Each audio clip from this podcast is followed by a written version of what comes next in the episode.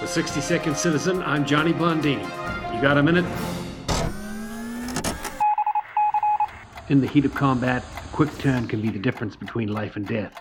The problem is, quick comes with a price. An untrained individual not used to the G-straining maneuver can black out between four and six Gs, particularly if this is pulled suddenly. A trained, fit individual wearing a G-suit can, with some difficulty, sustain up to nine G without loss of consciousness. Under increasingly positive G-force, blood in the body will tend to move from the head towards the feet.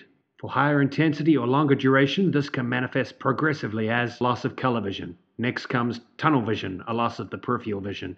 Finally, blackout, a complete loss of vision while still retaining consciousness. The last of the stages is G-lock, where consciousness is completely lost.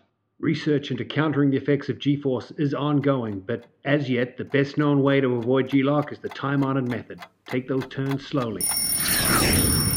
For sixty second Citizen, I'm Johnny Blondini. Thanks for the minute.